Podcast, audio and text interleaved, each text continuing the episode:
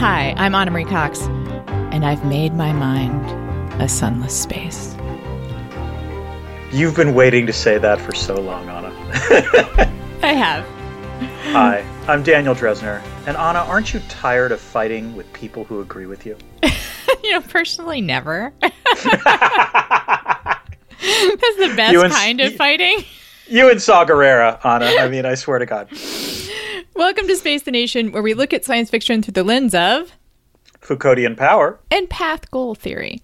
Today, we'll be talking about Andor. Andor. Oh, so good. We'll be talking about so the second half of Andor.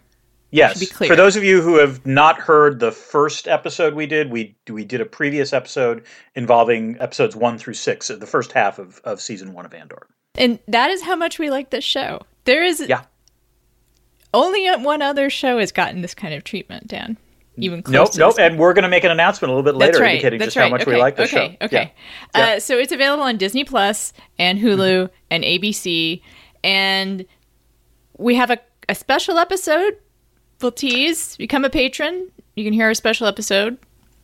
We're also doing a Christmas episode, and then Dan Mm-hmm. a have we- Spacemas episode. Spacemas or a spa- episode. or a Space Muka, you know, if you really want to go there. Yeah, yeah. space days. like, I don't. You Yes, can't make exactly. space holidays. Yeah. And then I think have we actually picked out what we're doing next, Dan?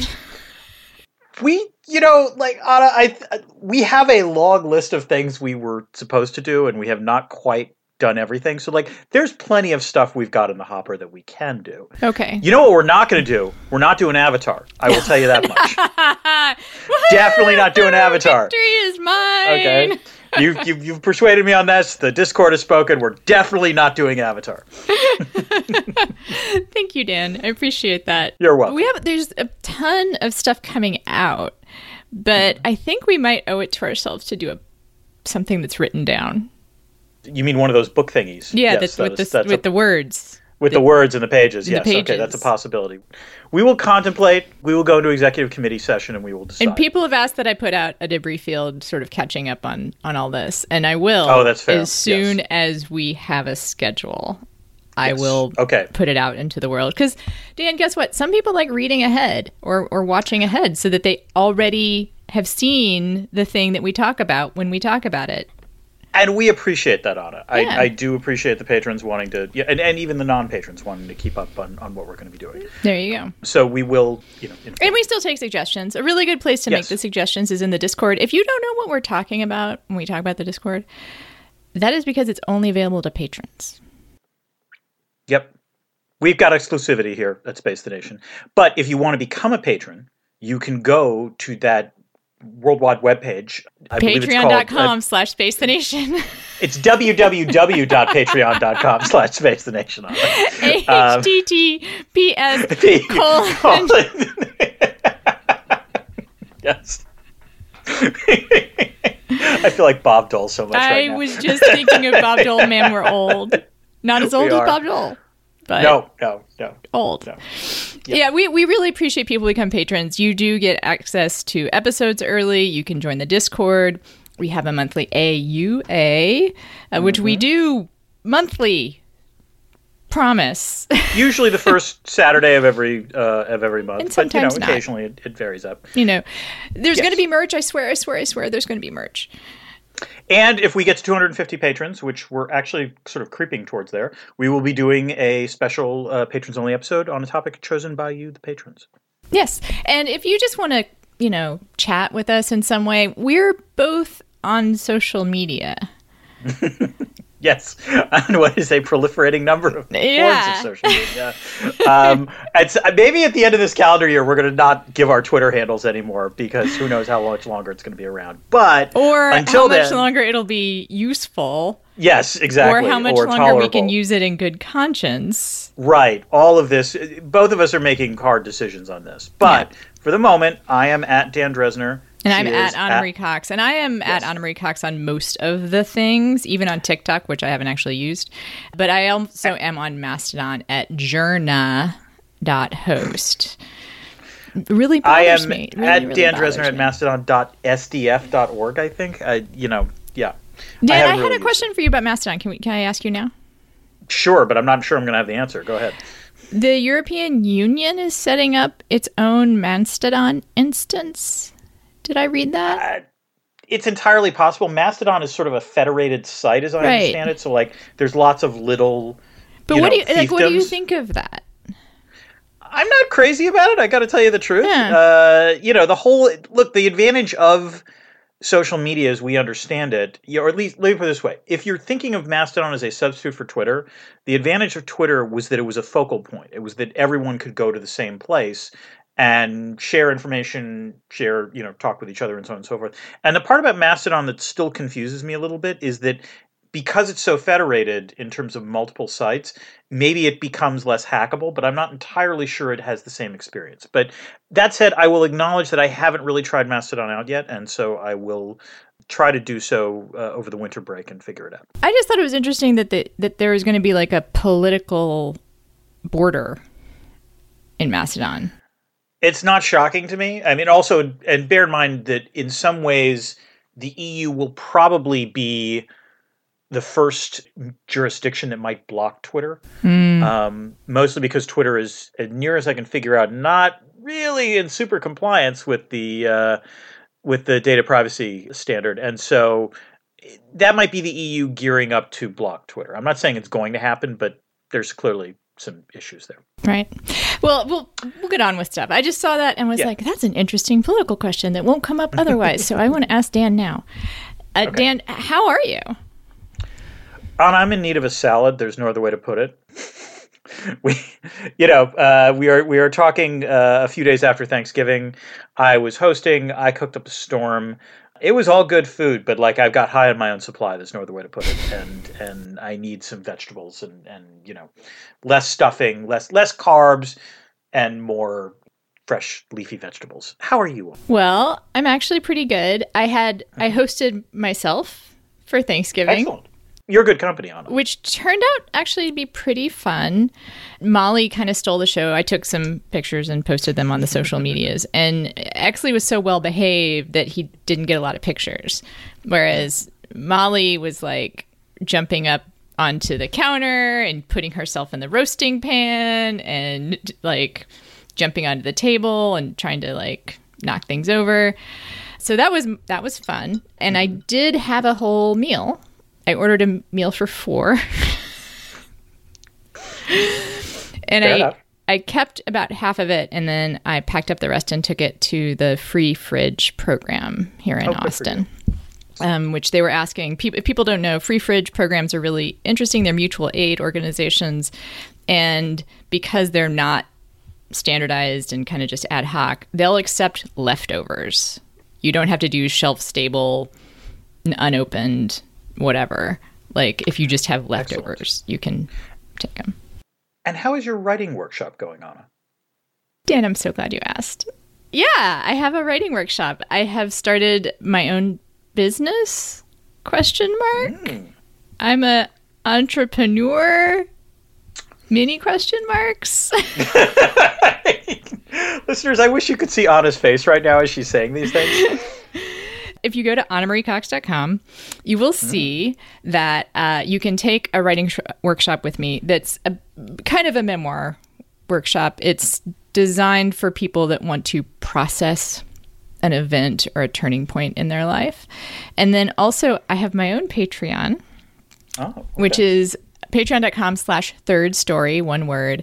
Uh, third story is the name of my business uh, which started out as a joke a long time ago and i never used officially but that's the name of my llc so it's the name of my business now and if you join my patreon at $30 a month that's the highest level what you're paying for is access to my morning writing sessions i'm hosting oh, like wow. a morning writing That's sprint pretty cool.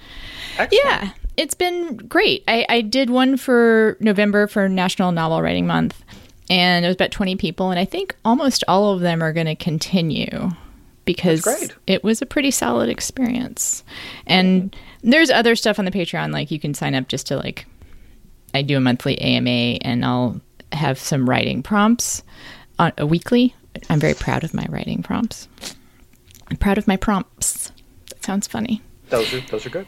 Those are good. and yeah, so if you're looking to support me, I don't have a newsletter, never going to have a newsletter. Fucking hate Anna- newsletters. I've, all right, so if you're going to talk about that, I got to admit I do have a newsletter. Against Anna's advice, I started a Substack. Uh, it's called Drezner's World. You know, you're you're free to, to read it. Uh, it does feel like old timey blogging again, though. So like that's actually been fun for me, um, and I do appreciate I'm that. pro bringing back blogging. I'm anti Substack. we understand. Yeah. All right, let's continue. The Um, Substackalypse will come, Dan. I just hope you're prepared. I know, I know, and I'll right. be I'll be prepared for that. All but right, until should- then, listeners, yeah, we should move on, probably. we should. We should. I agree. So why are we doing this, Anna? And I think the answer is is because it's just so fucking good. This show is so good, in fact, Anna, that can can we announce it? Yes. I think okay, season two, we will do this as an episode recap podcast. We are going to go through each episode one by one for season two. That is how good we, We are turning this is. into an Andor recap podcast, at least temporarily. Mm-hmm. The only show that has inspired us thusly since the The expanse. Expanse, which is what brought us to this show. Um, as Mm-hmm. OG listeners may know, if you're not an OG listener, you may want to look at our back catalog. it's true. That's how we started. we were an Expanse recap podcast, and we did great. It was fun. We loved it, and we loved it so much that we evolved into what we're doing now. I completely agree that Andor deserves it. I think it's not just the best sci-fi show on TV right now. I think it's one of the best shows on TV right now. I am in agreement on that point. and Absolutely. it's it's captivating which i i think that the thing about peak tv is it has sort of raised the bar on what mm-hmm. we expect from television right mm-hmm. Yeah. and also there's all these screens competing mm-hmm. for our attention i watch andor pretty much just watching andor you know maybe every once in a while i'm like oh i want to look that up because that intrigued me but it's i think that's really i mean I, it's sort of sad it says something about us as much as it does the show but it's captivating i can't take my eyes off of it No, it's it, let me put it this way. This is, we talk a lot about bad good shows or, or content or good bad content. We're going to have a few critiques, but this is mostly good good. Like this is a show firing on all cylinders. It's not just the acting, it's not just the writing, it's not just the directing, it's not just the the sets designs or the special effects. It's all of it. This is an incredibly it's it's honestly just a joy to watch the craft at work here. yeah it's a well crafted show it's what peak tv should be for which is a how long is it going to be It's 20 something episodes Uh, it'll be 24 episodes. I think, 24 'cause it's episodes. first- This is what- season one was 12. Yeah, yeah, this is what your millions and millions of dollars for 24 episodes should look like yeah, yeah, yeah.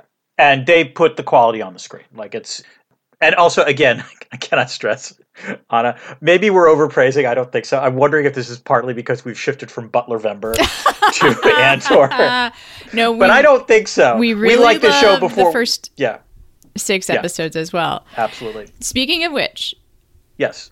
we need to tell our listeners should they watch this before listening to our discussion of it So again, part of the answer here, I think, is that there's two questions. The first is, is this good enough that we would recommend it to our listeners? And the answer is yes, duh. For the love of God, watch this. It's really, really good.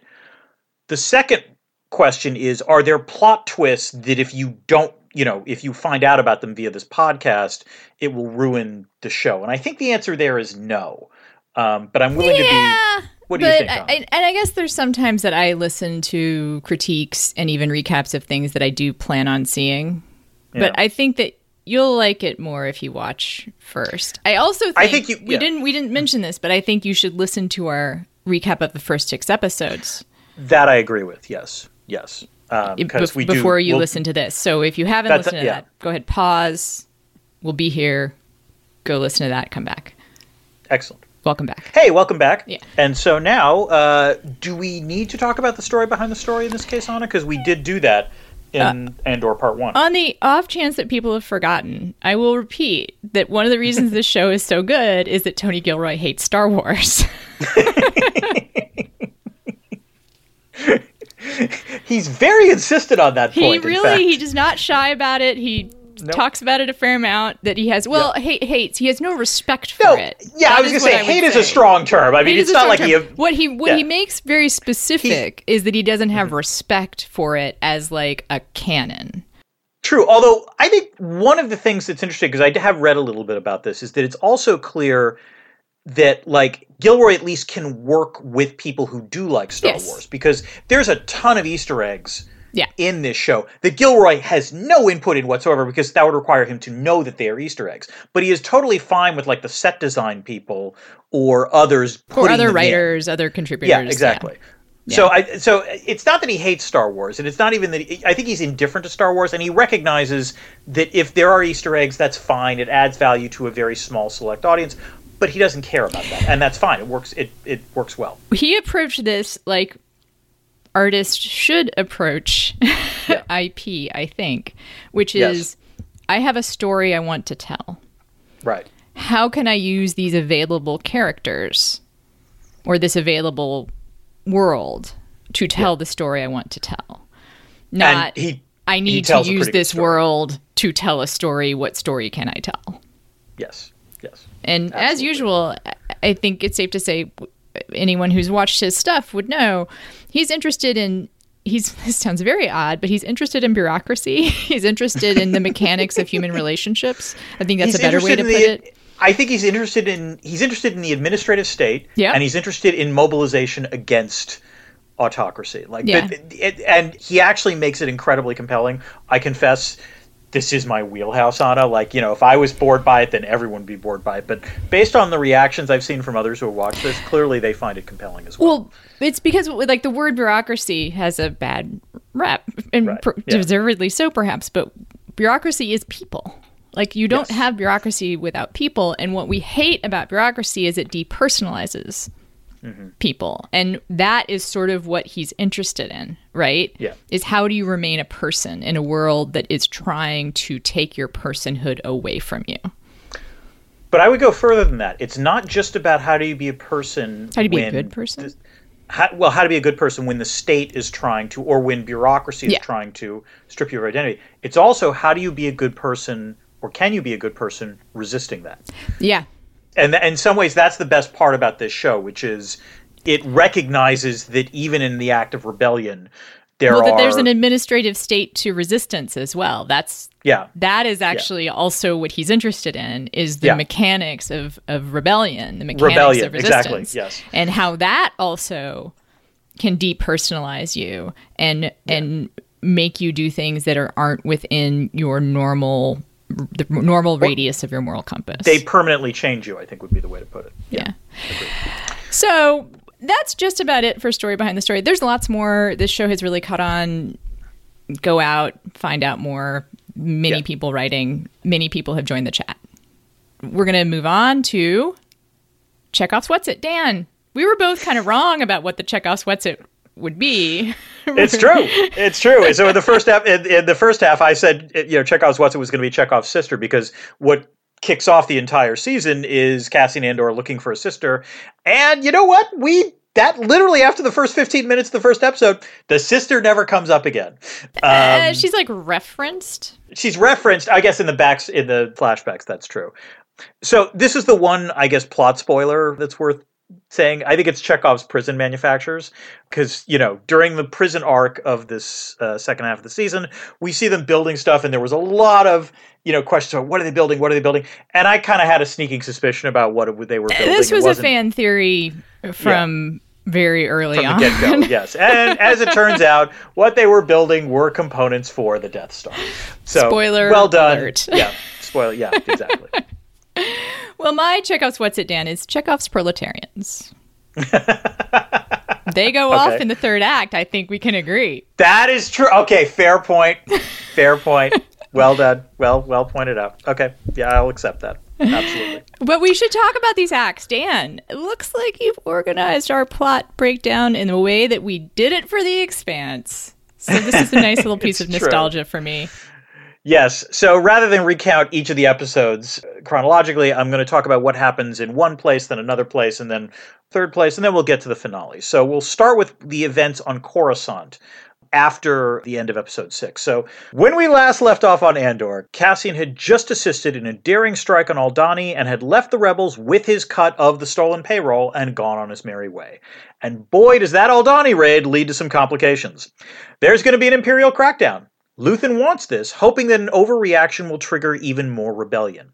He also apparently wants Cassian dead and sends a cleaned up Val to find him. Luthen also attempts to recruit Saw Gerrera to provide air cover for Anto Kreegyr's raid on the Spellhouse Imperial Power Station. One of Luthen's moles at ISB subsequently informs him that the Empire is setting a trap at Spellhouse. Luthen decides not to inform Kreegyr in order to make the Empire feel confident that it has the rebellion under control. He does warn off Saw, however. After evading an Imperial patrol with some very nifty tech, he heads to Ferrix to make sure Cassian isn't captured by the ISB. Meanwhile, the post Aldhani Imperial crackdown puts Mon Mothma in peril, as the Empire's forensic accountants might detect who she's been funding with her charities.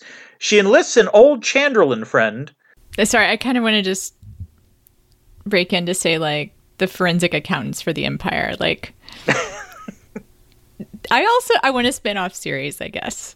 I was just thinking, you, you, know, it's like, is it like Star Wars forensic accountant CSI? Like, you know, yes, yes. Forensic accountants. I, yeah.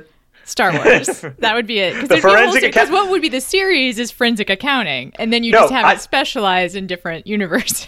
Anna, I have the title for this this show. The show would be The Empire Audits Back. I think this is great IP. We got to go to Disney Plus with this. Okay. All right. Sorry. Anyway, uh, Mon Mothma enlists an old Chandrilan friend, Tay Colma, for assistance. Colma recommends that she cut a deal with gray market operator Davo Sculdun.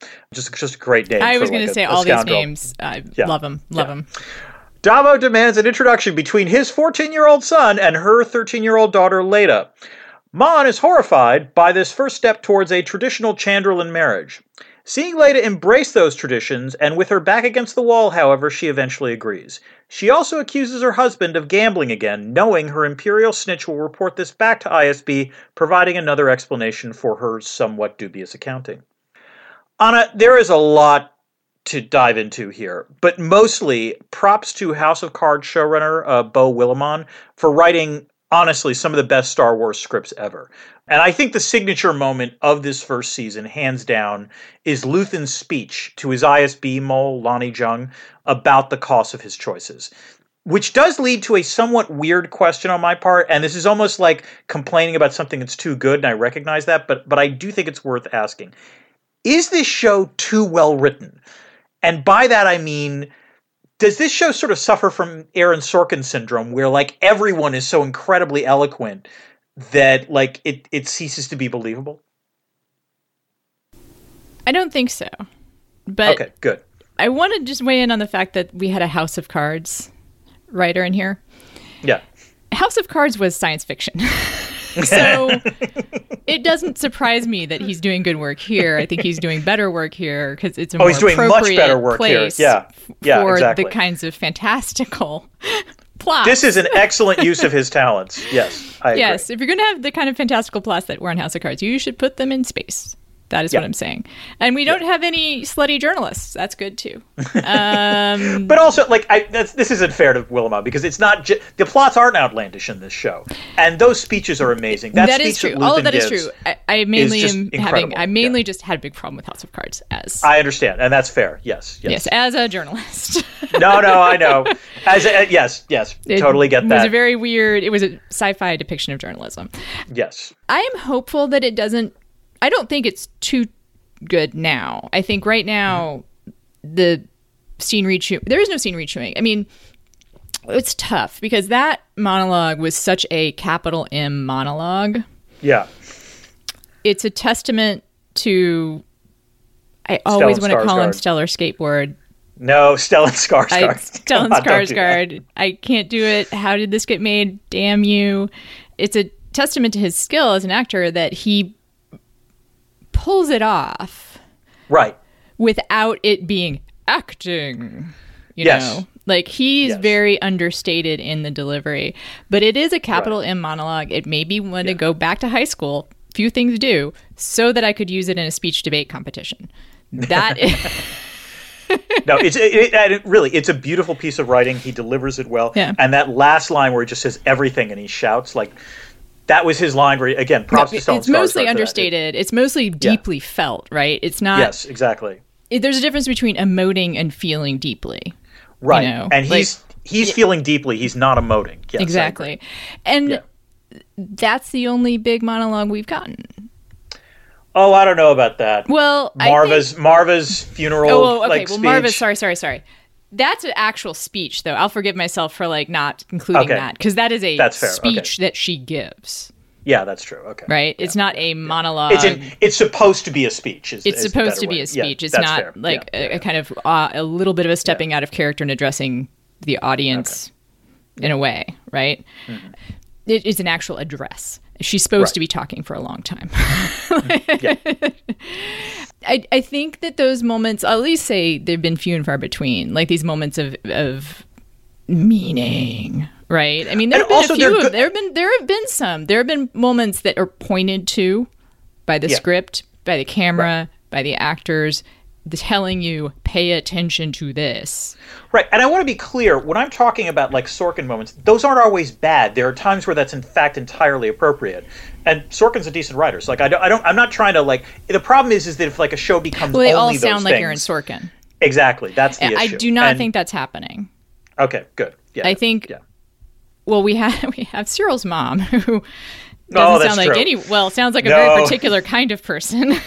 Right. doesn't sound like anyone else on the show. yeah, yeah.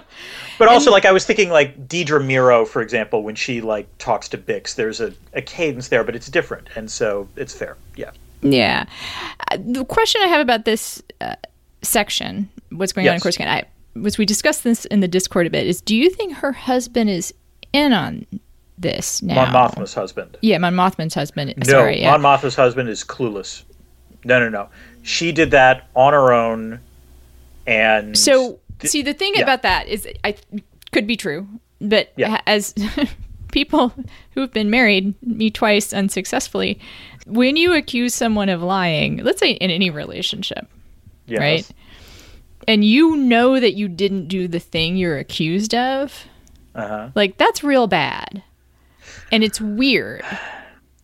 So you're so in other words, you're upset that Mon Mothma is gaslighting her husband. A little bit. I mean, and I'd also So- think the way he would, res- you, the, the way one responds to that can be an. Like he, she could be just completely gaslighting him, and he goes off like I have in my life, and been like, well, I, d- I know I didn't do that, but maybe I did do that. I don't know. Maybe I did. So Doesn't seem like okay, the I type of guy who's going to do that. I have two responses to this. The first is is that my hunch is that Mon Mothma's husband maybe didn't gamble too much, and he had, maybe he's not gambling, but he's probably done some shady shit, and so I'm sure like he's guilty about some things, maybe not that, Hmm. but other things, and so therefore that might be why his response. Is I so like muted. that. I like that solution. I like that because otherwise it felt really. His reaction felt really genuine to me. Yeah, Like, yeah, no, and it was yeah, it was totally, and it was fair. He probably he hadn't done it. yeah. The other thing, though, and this is worth pointing out, is that there were some who talked about. Uh, in fact, one of my IR colleagues, Paul Musgrave, wrote a, a Substack post about this, arguing that you know really that the the the season one was about in terms of the rebels, the contrast between Mon Mothma and Luthen. That Luthen had clearly was willing to do anything to achieve you know the ends of the rebellion, whereas Mon Mothma. Clearly, like there were lines that she wouldn't cross. But Well, in that she's- last she's- she's gonna be crossing She's crossed them. That's my point. She is willing to, like, you know, gaslight her husband. She is willing to potentially marry her daughter off. Yeah. Um, I don't think that, I, that, feel, that I mean, I feel less weird about that because her daughter's like, yeah, you Into know, it, among her daughter's other into things, it, which is, Yeah. I mean, there she's like the Alex P. Keaton of like the show. that's another possible spinoff. We are racking up so many spinoff ideas, Anna. I mean, again, Disney Plus really needs to hire us, but um, it's it's totally fair. Okay, The only thing I will say about this, Anna, is that Mon Mothma is also sort of going down a dark path, and I think it'll be interesting in season two to see just how far she does go down that path. I think she can't go too far since she winds up leading the rebellion. Right, right. And it'll be She's interesting. still Does she U-turn good- at some point? Yeah. Yeah. Oh, U turn. I think that's the question Possible. U Yeah. turn. Sure. There we go. We'll see. All right. Okay. All right. Let's get to the next section, Cassian's program. So, uh, Andor returns to Ferrix to spirit Marva away, but she refuses, saying she wants to aid the resistance. Cassian says goodbye to Bix and Brasso and heads to Niamos, the Florida of this galaxy. He runs into some shore troopers while out strolling, and due to the harsher Imperial sentencing laws triggered by the Aldhani robbery, is sentenced to six years on Narkina 5 for literally being in the wrong place at the wrong time. Life on the penal colony on Narkina is pretty brutal, Anna, with unrelenting forced labor and everyone saying on program a lot. Andor wants to escape, but his floor boss, Kino Loy, wants to keep his head down and serve his time. That changes when Ulaf, one of the old timers, strokes out days before he was supposed to be released. While treating him, the prisoner slash doctor tells Kino and Cassian that floor 2 of Narkina 5 was wiped out when they learned someone who had ostensibly been released was simply diverted to another floor. The guards killed all the prisoners on that level to cover up the mistake. Realizing they really are trapped, Kino agrees to help attempt an escape. It's a near run thing, but with Kino's reluctantly inspiring leadership, Andor and his prison buddy Melchi make it out.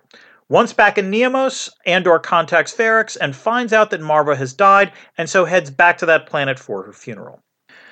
Anna, the prison arc, I think, was my favorite of the season. There is a shot in the first scene, like in the first episode that you see in Narkina 5, of Diego Luna just looking totally shell shocked that I think said more than like 20 pages of dialogue could have. But let's talk about Kino Loy, played by Andy Serkis for a little bit. One of the saddest moments of the entire season is seeing all the prisoners escape, but Kino refusing to jump into the water, explaining that he can't swim. Anna, do you have any theories about what happened to it? I do, Dan. Thank you for asking. Dan and I spoke and texted about this because it's very important to me that Kino Loy survive. So here is my theory. Can't swim. Those guards' boots are clearly made of some kind of foam. Right? floaties. Floaties. They're in they insulate. They're foot floaties. They, yeah. Right. And so he goes and gets a bunch of the guards' boots and like ties them together and makes a raft. And then he jumps in has sufficient support. Other people, of course, they're like, "Oh, Kino needs help" because they see him and recognize him. He's and he did give an inspiring speech. He gave know. an inspiring speech, and they're like, "We'll help you." And then they mm-hmm. all go, and he winds up. He's retired somewhere very peacefully. Maybe does a little resisting on the side, but I think he's done enough. So I will point out, by the way, this is another example where there's a big speech, but it is supposed to be a speech, so that's entirely fair. Exactly. I was remembering that as well. It is supposed to be yeah. a speech, and yeah. it is not as like speechy. No, and again, by the way, Andy Serkis is amazing in this yeah, role. Yeah, yeah, yeah. Um, I, he, I he think... acts the shit out of this role, and like that speech is an example where he doesn't start off terribly eloquent and he, you it, it just builds slowly and slowly until you know it actually does inspire people and this is also a showcase for diego luna who yeah, yeah. i really liked mm-hmm. in rogue one but i don't think i saw the depths of his acting ability there mm-hmm. like he's he's really good you know he's good although this is a tricky role for him because the thing about this show is that like He's reacting. There are the flashier time. performances. Yeah, he's a, he's reacting. So there's you know there's Kino Loy, there's Luthen, you know there's even Bix, where you know it, it's almost he's got to be, and there's there's Fiona Shaw's Marva, where you know it's almost like he's reacting to all these people. And it, by the way, it is a credit to Diego Luna that they're all so good in acting with him. So I think that that does speak to his performance. Yeah, I, what I was thinking about was we well you point out his reaction it, when he first gets yeah. there. And this which I, I think that was his best acting moment yeah. is interesting mm, sort of anti showcase for him, I guess, really, because yeah. he is doing all the reacting, but you see him doing calculations all the time. Like yeah. he doesn't have a ton of dialogue no. in this. he a lot of the most important plot points that he's a part of in this section are kind of silent. Yeah. You know, like he's making decisions. It's him watching. Yeah. He's watching. He's like realizing things. Yeah. And that's not the most difficult thing an actor can do, but to do it, have to do it so often and not feel like you're always getting the same look or you're always getting the same reaction yeah. or have it become kind of wooden, I think that's kind of impressive. honestly, again, I think Diego Luna's best uh, episode in this whole season is that first Narkina Five episode where he goes from being basically Cassian, you know, sort of yeah. rogue, you know, uh, thief and so on and so forth, to being a prisoner. Mm-hmm. Like by the end of that episode, he it's not he's not like, he's not like a model prisoner, but he's clearly aware of what the rules are and has like been socialized into that prison. And it was a really depressing like ending for me. But like again, that's a credit to to Diego Luna for that performance. I, I love that he makes Kino Loy the hero. Like he yeah. he's learning. I mean, I think that this will be something we probably discuss throughout the show, which is the degree to which Cassian's experience as a thief and kind of quasi gang member, I would say, like a, you know, not gang, but coterie of thieves. Like he's yeah has a thieving scoundrel, scoundrel, scoundrel, even scoundrel. Yes. How much of that he's using to become a better, you know, resistor mm-hmm. and how much he's learning on the job, as it were. Would you almost say it's like? I mean, it's not quite the same character, but it's almost like Amos Burton like. Not quite the same character, but I see no. where you're going, and Do you see I, where I'm going with that? I, yeah. I think it is true that it's a mix because like with Amos, it's a mix of things, right? Like yeah, there yeah, are things obviously. about Cassian's experience as a scoundrel that are serve him well, right? In this process of becoming of coming to support the the resistance, but there's also things he's learning about himself and about other people and about how to relate to mm-hmm. other people. And Anna, I'm gonna not gonna lie. I think one of the most pleasant aspects of watching the show was when I saw the interview with Andy Serkis and texted it to you, you know, to confirm because like I, I you had a very strong stake in Kino Loy living, and in Andy Serkis's mind, he was asked this. I think it was an interview for Entertainment Weekly. He says, "Oh no, no, Kino definitely lived." Yeah. Um, and in fact, even I did see a, another interview with Tony Gilroy, where even Tony Gilroy, who is definitely someone who does not like he will kill service, people. He will kill off. Yeah, characters. he will totally kill people. But Gilroy said, "We don't know." Like Yeah. he he, Oh. he was vague about it. Yeah. And I thought, Dan, the other reason why you were so tickled to send that article to me is that Andy Serkis has headcanon Yes. about Kino Loy, in which, Uh-huh. Dan, he was a you know manager on the factory line Anna. I mean, like he was he was a shop steward. a I believe actually steward. he actually Yes. says he was a shop steward. yeah, shop So- steward, and I remember reading that and thinking. Oh, somewhere Anna's feeling a disturbance in the force, and it's a really good disturbance. It's like a ripple in the forest. It's Yes, like it's that's a, that's a good version of a disturbance. It's like a little Yes, like tingle. it's a tingle Positive. in this forest. You're feeling a force tingle, yes. I love that. I am so glad. I, you know, fan service in Star Wars universe can be kind of gross, but part of me wants Kino Loy to just pop his head up somewhere. Okay, also, but it's it's of course complicated because he's also Snoke. Andy Serkis is Yes. Snoke. And, and Andy Serkis apparently, when he was approached to to take this role, said he was concerned that like, you know, Star Wars fans would be confused precisely because he did voice Snoke. But like, frankly, any fan that is confused by that, You're confused by that. you, you have you're, other you, you problems. have, you have other issues. Is all I'm going to say. Like that is that is not high on your list, or it should not be high on your list. All right. All we right, should move let's- along. We should. Let's go on to the next arc. Strange things are afoot at the ISB. The raid on Aldhani leads to more draconian security laws. This enables ISB supervisor Dedra Meero to start nosing around outside her purview. When challenged by Supervisor Blevin at a staff meeting, she argues that they have data suggesting a more sophisticated rebel effort to procure Imperial tech passing through Ferrix. She wants to find out the identity of Axis, the central rebel organizer who we know to be Luthen. Her boss, Partagaz, backs her. She starts her investigation by talking to Syril Karn, now ensconced in the Imperial Bureau of Standards. Taken with Meero's professionalism, Karn starts some light stalking of Dedra. I don't know how else to uh, describe it. This is that. actually this is my least favorite thing that happens. I Yeah, it's a very little weird. uncomfortable. Would love to know how many women worked on the script. Let me put this way: this it wasn't so much the stalking. I, I mean, it's not like I approve of the stalking on it. It was more that I couldn't figure out why. Like you know, and, and you know, it's almost like he's an organizational fetishist. I don't know how to put that. but also way. clearly a fetishist. That's what's yes. I mean, you could do yeah. that, but it just feels terrible, and it also yeah. feels kind of out of left field. Like, yeah, yes, we know he loves order.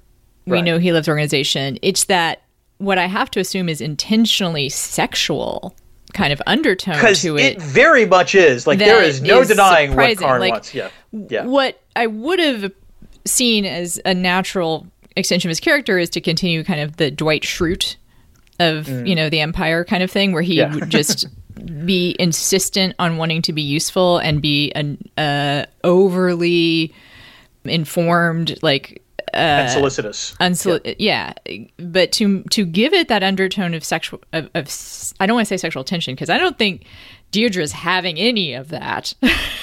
well, at that point, well, at that let's, point, let's con- yeah. well, yeah, grossness. Oh, so much yeah. grossness. Anyway, yeah. Let's continue. continue. uh, Authorized with full surveillance and tech capabilities, Meero heads to Ferrix and starts interrogating the locals, including Bix. She also puts a watch on Marva's house, presuming Andor might return. Rebels Cinta and Vel are also watching Marva's house. After Marva dies, Meero orders the local Imperial office to allow the Daughters of Ferrix to use Rix Road, the main thoroughfare, for the funeral march. Meero hopes to catch Andor. Syril Karn, informed by his former subordinate that Andor's mom has passed, also heads out to Ferrix. Anna, I know I'm not a typical viewer. I, I, I recognize that I'm a little weird, but I really do think it's a credit to Andor that I even thought the ISB staff meeting scenes were fucking awesome. Like I love the scene where like Meero was trying to request like the full in, surveillance package. It was just wonderful, and I found myself drawn in by Meero's competency, which of course makes her all the more horrifying when she starts torturing Bix, because that is the scene where she really like her full malevolence comes out. I am, as we just said, still trying to wrap my head around Syril Karn's character, and like even if he's obsessed with Dedra, why does he go to Ferrix? I don't quite understand that. Well, I thought to catch Cassian. Right, because he has no idea that Dedra's there, right? Like that would be right. There, there, would be no way he would know that. Okay, yeah. yeah. And I I wish they had just leaned ever harder into his obsession with Cassian. Yes, not his. That would have made more sense. Dedra. Right, like and you could like episode seven. He's clearly obsessed with Cassian, but like it's somehow I don't know is it called transference? Yeah. In, in it's like like it's it's like somehow like he gets much more obsessed with Dedra after that, and it's weird. Yeah. All right, let's close with the Ferrix climax. That does sound dirty, actually. Uh, so everyone and their mother is on Ferrix for Marva's funeral. Cassian meets up with Brasso and learns that Bix is imprisoned. He also sees Luthen in the crowd. The ISB thinks they've laid a trap to take Andor alive, and the rebels think they're set to kill Andor, but the locals all have other ideas. The funeral march for Marva is hours earlier than expected and comes from all directions and is definitely way more than 40 people, which is what they were authorized to do. B2 plays a recording of Marva's goodbye speech, telling Ferrix they can no longer sit on the sidelines. The Imperial forces try to contain the crowd, but it doesn't work. As violence breaks out, a local uses an IED and all hell breaks loose.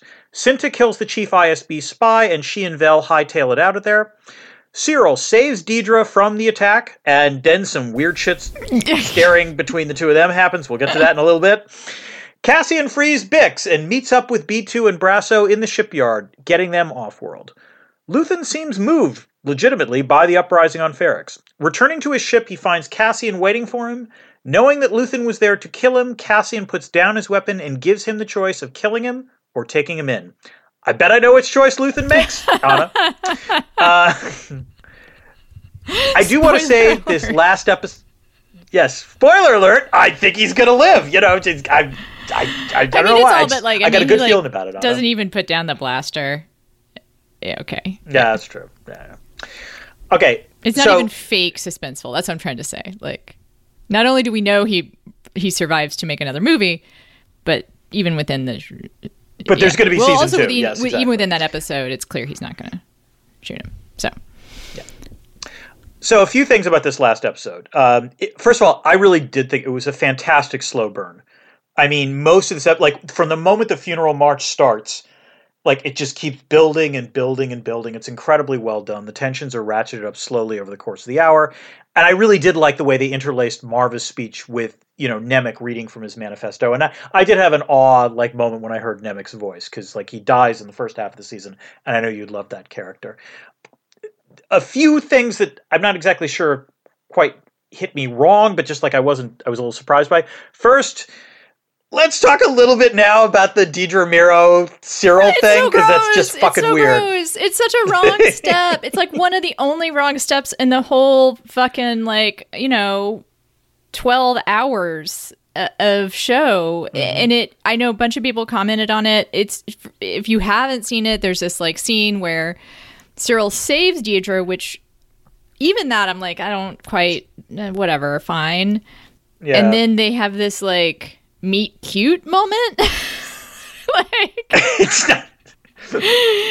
where you know i understand i mean we all know from speed that if you undergo intense situations sometimes there's some sexual attraction like you, you, if you just almost died sometimes you want to fuck but these two people are not normal people and they're both in, in a way like part of their character is that they're so uptight which means i mean I guess that means they'd be even more susceptible to that sensation. But Dedra, no. I just like she the actress who plays her, I think, has the less kind of you know, horny response. And I No, she definitely has the less horny response, but she's. Let me put it this way: it is clear in that scene that she is moved by yeah, what and Syril I just done, don't see her which, being fair enough. that moved Yeah. by it. I mean, she's like hot shit, you know. like she would, ex- I, she, I could see her being angry. She was say, like she, I could have done that myself, you know. Like But maybe she would. I mean, she. I. I don't know. That was played. That that scene was played in such a way that you made it seem like she actually was legitimately surprised. Yeah. Anyway, it's Um, gross. but, it's, it's just very, know, very but- gross. it comes out of nowhere. I don't like it for any of them at all. I don't hate it, but like it's gonna be. I hope that is not a thing. I hope they hear the fans two. I think that's the somewhere in the I- galaxy, the sound of a thousand fans saying no. saying Saying, ew, like that. Yes. The other thing I was legitimately surprised by, however, was that Luthen survived this season because he really did seem to be the character most likely to die because of dubious moral choices. I really did assume he was going to buy it in the I- last episode. Were you I think he lives to be tortured some more. Not literally tortured some more, although maybe. But, But, yeah. uh, I think he's going to be that character for a while that's doing the ugly stuff behind the scenes. I thought Mm-hmm. his reaction to what happened on Ferrix was fascinating. Yeah. And again, props to Stellan. Skateboard, Stel- Yeah, Stellan Skarsgård. Skarsgård.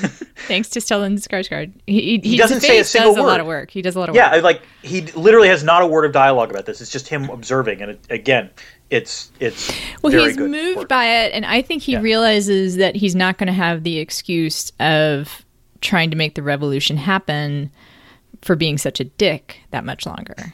Yeah. Like yeah. His his usefulness will be outlived by the Which- revolution, which is what he wants, but also I'm that sure he means has, he has to live in that sunless space. That's not Yes. he's not striving for something anymore and able to be like I'm doing all these awful things for a purpose. When it comes about, then he has to just live with the awful things that he did.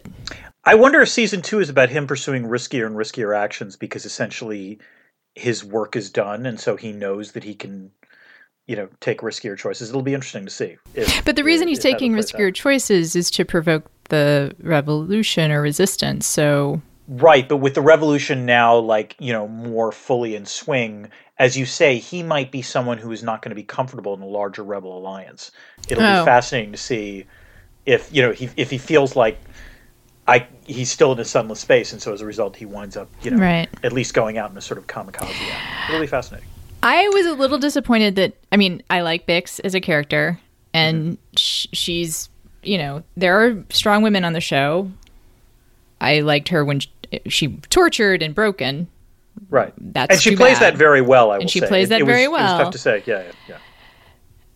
I almost I was like, who's he gonna kill? He doesn't really. I mean, besides Marva, like I mean, I guess he killed some people early on, like Nemik. But I Yeah. thought we might get some deaths in the no, there was no one who died, which was no one bi- no one like There was one of the the the Ferrix, like not not Brasso, but like there was someone else. I think like the the So I thought we might lose Bix. but I thought at very least we might see B2EMO give his Ah. life for the resistance. nope. But he nope, lives on. he's chugging along. He's you need a cute droid. I mean, again, as we as I said in, in when we talked about the first half of this, even Tony Gilroy is not immune from a cute droid. And as I said, I like to think that his name is a kind of commentary on the need for cute droids. Yes. We're get we're moving along, which means I have to ask you something. Do you go ahead, Anna? Is there IR in Andor? Anna, the very worst thing this show can do right now is bore me. but fortunately, the IR in this show is damn interesting. And there is a lot of it. So, yes, yes, there is a ton of IR in this show. Buckle in, everyone. Yes, I apologize to, to listeners, but I'm going to geek out right now. So we did cover the politics of empire, I think, in part one, uh, and I think it's it it comes out a lot in part one. I think the second half of the season had not one, not two, but three primo pieces of IR content. The first is the sort of cat and mouse game of intelligence and counterintelligence, which is both the ISB and the rebels recognize that they can't always betray what they know at times.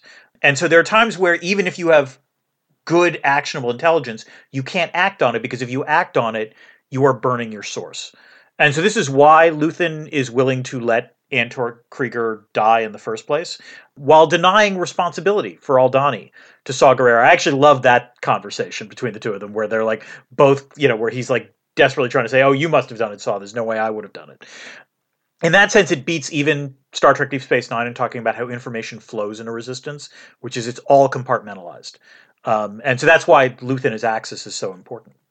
The second piece of IR is the politics of prisons and, you know, just sort of confinement in general. And again, I I don't normally say, oh, this reminds me of Foucault's Discipline and Punish. But Discipline and Punish is all about the disciplining of bodies. And you get that tactile sense of the disciplining of bodies throughout the entire prison art. All the on program stuff, all of the sort of, you know, the fact that they're barefoot, literally even just the sort of physical movement of the actors as they're doing the mach- you know the assembly line construction. It's all amazing and and uh, you know really well done. The most important piece of ir in this uh, second half is the politics of popular protest. Sometimes it can seem as though an autocracy has things well in hand that populations are quiescent but Nemik was right when he wrote in his manifesto that tyranny requires constant effort and that one single thing can break the siege. Um, so the idea that there might be tipping point dynamics, the idea that there might be a restive population, but they don't know if everyone else is restive, but then there's some sort of spark, there's some sort of mistake, and that actually causes people to go in the streets. Um, the final episode makes that clear. And they they were building to that. Like one of the one of the other good uh, conversations I liked, as I said before, was between Saw Gerrera and Luthen, where Saw is like listing all the various elements of the Rebel Alliance. And it's funny, even from the original Star Wars, they talk about the Rebel Alliance, but like this is a show that takes the word alliance seriously because it's very clear these rebels are very disparate groups. I think Saw at one point says, you know, someone is Anto is a separatist, then there's neo Republicans, then there's you know other sorts of groups. I like the way that that sort of was discussed. But also when it comes to sort of uprisings, as we see on Ferrix, the idea that the Empire might have things well in hand right up until the moment that they don't is because very often social mobilization is a sort of instantaneous switch in equilibria that you don't even know. And in some ways, you know, there's research on this showing that like the the sizable protests in Dresden, East Germany, that led to the fall of East Germany. There, another example of, of sort of mass mobilization. Anna, you have a question? And Yeah. the prison uh, arc Yeah. also is is pretty important in that. Um, it makes me think of a couple things, which is, uh, you know, we enslave ourselves more than tyrannical powers enslave us. I mean, we are enslaved by tyrannical powers, but they they count on us believing that we are enslaved, believing that we have no recourse. And if you can convince people that they do, that is where the power comes from because in almost all those situations and people just remember this today there are more of us than them Yeah. And that is what becomes clear in the prison. Ultimately, it's just fucking math, Mm-hmm. right? Like there are more of us than them. And, and And- if all of us react in the exact same way at the exact same time, even the most effective, you know, coercive apparatus isn't necessarily going to be able to, to do anything. And I would also, by the way, this this show unconsciously demonstrates why the Star Wars saga to date has been so weak on politics in the past. Because most of the Star Wars shows we've seen so far, and most of the Star Wars movies, it's all about the Jedi. And indeed, like, you know, there's this very famous speech that Yoda gives in Empire about, you know, there is no, you know, there is do, there is no try. I hate that. I know, but in or- and and perhaps appropriate for the Jedi, but in ordinary politics, in ordinary politics, the politics of mobilization, it is all about the try. And so, you know, in some ways, this demonstrates that rebellions or you know revolutions require both leadership, even Jedi, but it also requires movement from below. Yes. And that I, love this sort of idea that, that politics is all about the try. Yeah. Right? It's not about the the do eventually happens, Right. but actually the, that's that's you know, that's the exception. Mm-hmm. Like most of politics it's about organizing and mobilizing to the point where something can be Right, done. and it can be times where it seems like that organization and mobilization isn't going to pay off. It's not going to pay off. It's not going to pay off, and it doesn't pay off until it actually does pay off. Um, and that's the weird thing about politics sometimes is that you know it eventually does work. So, Anna, I, I have a question for you now. Yes, Dan. Is there a critique of capitalism in this show? Dan. How long we hang on. How far we get. How many of us make it out. All of that is now up to the strength of this show's critique of capitalism. Boom. and it's okay. It's it's there. I will de- defer to a tweet that our patron Jim Werble posted to the Discord, mm-hmm. which kind of summarizes what I could say. The thing I love about Andor is it dragged the deeply appropriative and misapprehended Eastern philosophy of the Jedi out behind the woodshed and replaced it with mutual aid, respect for people's traditions and culture, and a faith in the importance of small acts of resistance. Mm. And that is all true. I think that covers the show's general sensibility pretty well. Mm. And all of those things are revolutionary. They are rebellious. They are resistance driven. They are not necessarily anti capitalist. Mm-hmm. I think one of the things that be- th- this show makes me think about is the difference between resistance to a particular form of tyranny and truly like breaking the bonds of capital and having like a class revolution, right? we are living in a good example Yes. Okay. of how a very important and idealistic mm. rebellion and revolution can wind up still being oppressive and repressive in many ways. And Dan, I don't get a chance to often just like directly quote Marx on this podcast. But but I, I was inspired to look back up. Marx was not a fan of the American Revolution.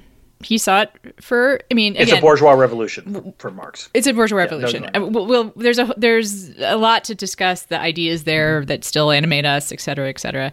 He was super into the Civil War, way into it. Oh, if there was social media and Marx tweeting about the Civil War, that would have been oh my amazing. god, he would have had a blog about the Oh, Yeah, Civil totally. War. Totally. He would have like live tweeted Oh, yeah. it. He just he wrote about it for several different publications. I think you were right. He wrote for the New York Herald. Mm-hmm. He also wrote for several European publications. Basically, just sort of uh, writing columns about it. And I would like to read you his description of Abraham Lincoln. Okay. This plebeian, without intellectual brilliance, without particularly outstanding character, without exceptional importance, an average person of goodwill, was placed at the top of the interplay of forces of universal suffrage, unaware of the great issues at stake. The New World has never achieved a greater triumph than by this demonstration that, given its political and social organization, ordinary people of goodwill can accomplish feats which only heroes could accomplish in the old world. Dan, who does that sound like to you? Not Lincoln, but it does sound like Cassian Andor. And you're okay. I just He- want to point out Marx was I'm wrong about Lincoln. He I'm completely buys Lincoln's self-made myth here. like Marx was many things. He was not cynical about Lincoln, at least. Okay. But definitely Uh, sounds like about- Cassian. That's a fair point. Yeah, it definitely sounds like Cassian. He he he completely bought into the idea that Lincoln, the the myth that Lincoln himself proposed, fair right? But he believed he believed in that myth, and I do think he, that sounds like Cassian. I think I I think that that's true too in this particular in the Rebe- Rebel Alliance that there are working class people that are that are rising to the top of it, Mm-hmm. right? And also very important is that Marx really fell in love with the Civil War when they started giving black people guns. that would for him which it's true. Yeah, like he was a enough. big fan of John Brown and he saw that as like the truly pivotal moment and that that would upset the caste system in America and that there would be the first half which is the civil war a constitutional revolution and then there would be the true revolution like the class revolution right and that the civil war would expose the false division between black slaves and the white working class that that, that it would give a common cause to working people as he wrote in the Communist Manifesto, labor in white skin cannot emancipate itself where it is branded in black skin. However, a new life immediately rose after the death of slavery. He's speaking post Civil War. The first fruit of the American Civil War was the eight hours agitation. He is not wrong that that is when the eight hour work uh, day movement started. His people with a mind to history might recognize that it wasn't until 70 years later, well into the 20th century, that that really got codified, sort of left behind. But other ways, he was totally right. Civil War, you know, launched a, a whole deconstruction of class, and now we live in a workers' paradise. So, oh, okay. yeah. Um, I, I, it's beautiful what he was thinking, right? And I can see how he thought that, and I perhaps if Reconstruction had really been followed through on, the world would look very different. It would look very different. There's no question. I guess what I'm trying to say is that while the resistance on Ferrix and, and what happens on Ferrix, the riot The that uprising. occurs there. yeah. The uprising, let's call it. Yes, thank you, mm-hmm. Dan. The uprising warmed my little anarchist heart. I, the rebellion is not does not look like the Civil War. Obviously, it's a very different. It, it's a very different beast. It, it, it in fact has a, monarchist wing of some kind, Uh, and of course, it's being funded by people like Mon Mothma mm-hmm. we never really get to what happens after everything ends, do we? Like, Well, I believe there were three other movies made, but we don't need to talk uh, about them at all. no, I mean, like, so the re- rebels win, Right. and then I don't, I, from the Force Awakens, we know there's like a republic, and then there's like a, a, a separate thing. It was very confusing. J.J. Abrams did not. it's very confusing, and it's and it's also clearly not like people are free. Let me put it this way: it's know, the anti Tony Gilroy. Like there was no thought given to what the post-imperial order would look like. That would be a safe statement. Yeah. Yes. so yeah very inspiring on many levels uh, did make me think about how meet the new boss same as the old boss is often the story of revolutions Interesting. Okay. Oh wait, what's that sound? interesting thanks dan i put a lot of work I'm it. sorry. I- No, no, no. Like, it's- how do I put this? It actually, all right. I want to push back on one thing because the one thing that I was struck by that you didn't mention was in Maarva's funeral speech. One of the things she states out loud is that the problem on Ferrix was that Ferrix was willing to profit off the Empire. That Ferrix had been the sort of way station clearly for a lot of assembly lines. Ferrix was an important part of the galactic supply chain, as it were. Um, and Yeah. her argument was, we have allowed ourselves to take that profit, but look who is look how we are profiting, and we can no longer do that. That is i agree that is like you know that and that's that is not just a bourgeois revolution. I guess would be the way listeners i am vigorously nodding my head i think what happens on Ferrix is actually is a beautiful Yeah. thing and i I agree with her speech, and I heard that, and I should have mentioned it specifically. I think what I was trying to say is like I almost sort of separate out Ferrix. Okay. from the larger story of the Rebel Alliance. I think we need to see how season two is going to play out in that sense. I think that's in some Good ways point. that's the, the, the fair way to put it. Um, Good point. It's just, I mean, there are a lot of rich people involved in the Rebel Alliance. I'm suspicious of them. they're, they could be traitors to their class, Anna. You know, you never know. I'm just saying. They could be, but it's just it, again sort of the point for me. Although everything she said is, I again like I you know raise my fist in, in solidarity. It seems like that is just one part of a larger story that doesn't necessarily serve working class very And well and doesn't necessarily That's entirely possible. Yeah. like have a critique of capitalism built into No, it. I, I, Whereas hers did. Like Yeah. hers her her message has a critique of capitalism built into it. Mm-hmm. yeah, Right. I agree. I'm not sure if that's the rest of the show or the rest of the rebellion, but I will be interested to I will see. be intrigued to see on season two. interesting. Dan, you can push back anytime. You don't just have to like go interesting. Yes, that's fair. Oh, what? Oh, Dan, something It's questions from the Discord. It's questions from the Discord. Yeah, questions from the Discord. Discordant notes, as it were. Uh Discordant notes. That's what we call this segment. Anna, do you want to ask the first question? Sure, this is from Fetch. Mm-hmm. How much of the show's success is intrinsic to it being a Star War? So this is interesting. I'm going to take a minority viewpoint on this. I think a lot of a lot of reviews of the show have basically said that like you don't need to know anything about Star Wars. You know, it's it's it's a great show on its own, and I largely agree with that. But I think in some ways the fact that it is part of the Star Wars universe makes the storytelling a little bit easier because you know everyone knows what the silver sort of overarching archetypes of the show are, and in some ways because it gets to explore the nooks and crannies of that. I think the the the fact that it's part of a, a larger canon, I think, enhances the show. I guess would be the way to put it. What would you say, Anna? I- would say that Star Wars at this point is almost like American history. like exactly. Yes.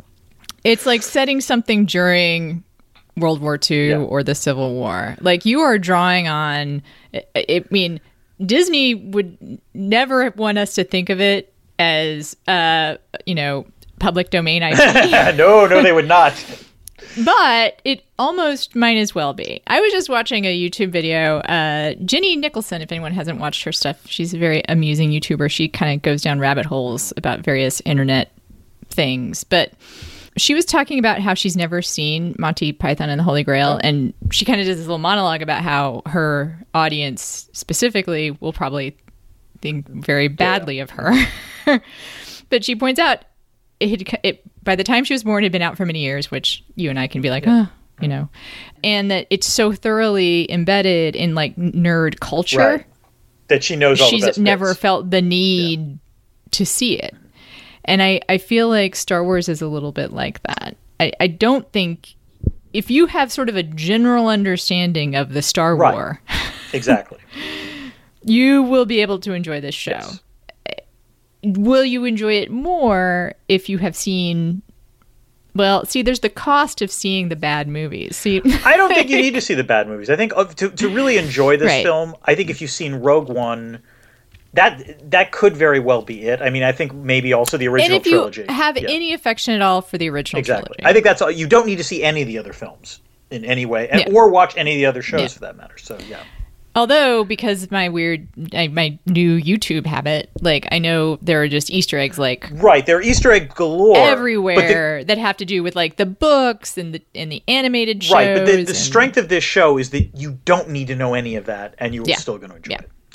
All right, uh, Jim Rubel asks, "How did the prison signing system develop?" that's a good question i don't know trial and error i mean they've been there for a long time So my answer is actually slightly different, which is I didn't think it was necessarily a prison signing system. I thought it might have been Oh. a language that a particular planet used, and so there were two people Hmm. from different, you know, on different levels from that same planet. That was my assumption. It is interesting and plausible to believe that there is an ESL Empire Sign Yeah, Language, exactly. RS, uh, you know, like that there is ISL, a sign ISL. language, ISL Imperial Sign Language. Yeah, thank you. I yeah, E's eyes Imperial and Imperial. Like the fact that they're she changed the vowel at the beginning. I bet you. Why does it do I'm just that? to tell you. I bet you that Syril Karn is in charge of the ISL at the Bureau of Standards. just going to say that. All right, next question from Doug O. Where do you stand on Luthen's accelerationist philosophy? So I confess, We talked about this in Rogue One. too. yeah, I am not a huge fan of it. I, I think, in my experience, the belief that oh, if we just cause the bad autocrat to overreact massively, that'll trigger a you know uh, an, an uprising that'll bring down the state. I've heard that language way too many times where it doesn't happen to to be somewhat skeptical of it. But I understand within the context of the show why he wants to do this, and I think it makes the character more interesting. Anna, what about you? I'm an accelerationist. There we go.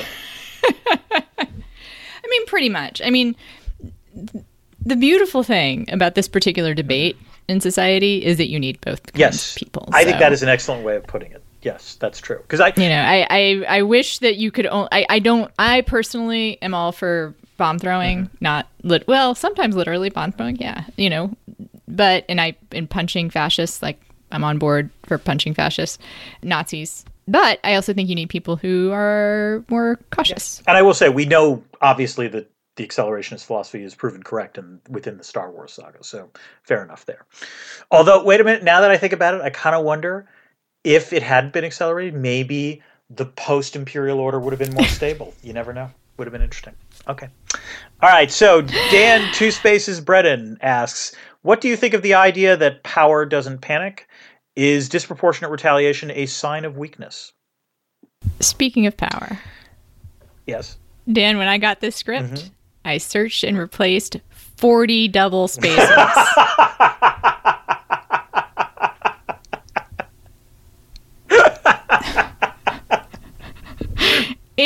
End, there will be a single space after a period in our scripts. the Bureau of Standards has spoken. That is, I, But you didn't panic about it. That's the important Listeners thing. may not know this has been a lively debate. Well, to the extent that the debate over this can be lively, Mm-hmm. but Dan is a two spaces kind of guy, and I am a one space person because electronics have rendered the re- need for two spaces. You know what? Obsolete. Maybe I like the two spaces for aesthetic reasons, on them. Did you ever think about We that? shall not yeah, dive back into that we discussion. shall not. We shall not. I we talked about this before. Power doesn't panic. It, it, it, mm, right? I mean, isn't that like sometimes it does and sometimes it doesn't? And sometimes it should is the other is the other issue is that I mean I Yeah. let me put it this way within the context of the show Dedra was I mean De- it, it's Dedra Meero who says that and she's probably right um, because it in some ways it does play into the accelerationist philosophy that Luthen I mean she recognizes what Luthen is trying to do there um, and so that's a problem Well, here's what I'll say is like putting it in the terms of panic is actually what gives away, like makes it a loaded Yeah. question, makes it a trick question. Is does power how how much does power does respond? power I mean, retaliate yeah does power retaliate? I think sometimes an extreme retaliation can work, right? Absolutely. Like it, it can silence people, and, and to refer back to people really having to enslave themselves, that can be Mm-hmm. That can a work. way of Yeah. of of making people fearful and therefore obedient. However, you push too far, but who knows where the too far is? all right oh Just in time. Oh my god! It's a brick with Maarva's ashes in yes it. oh god It's a debris field where we talk about the stuff we haven't already talked about. Mm. Dan, you go first. I did like there was a you know there was a moment that you thought might have been fan servicing where again this is where I like Tony Gilroy occasionally messing with us where I think it's on Niamos you see the X2 droid that that becomes you know that looks like the K2SO droid from Rogue One and there was a small part of me that was like oh no this is how we the K2SO droid comes into to being and nope nope it's a total fake out that X2 droid is just nearly kills Cassian and I did like that playing with with viewer expectations. I thought that was really sharp. My favorite bit that I wish I'd mentioned earlier is the fact that Bix is tortured by the sounds of torture. Yeah, right? yeah. She's tortured by the sounds of genocide, uh, the sound of a, a species Dying. being obliterated by the empire.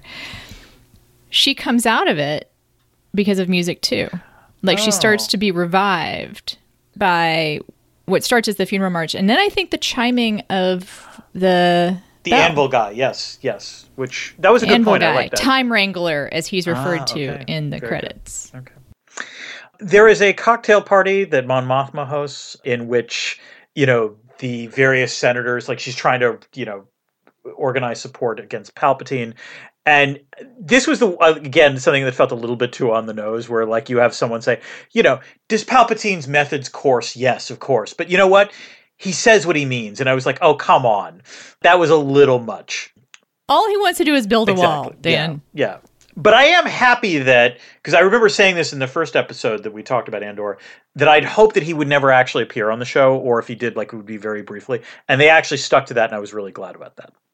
Anna I loved the Florida of whatever, as you called it. I thought that was I I think. think like yeah. like like Florida under DeSantis.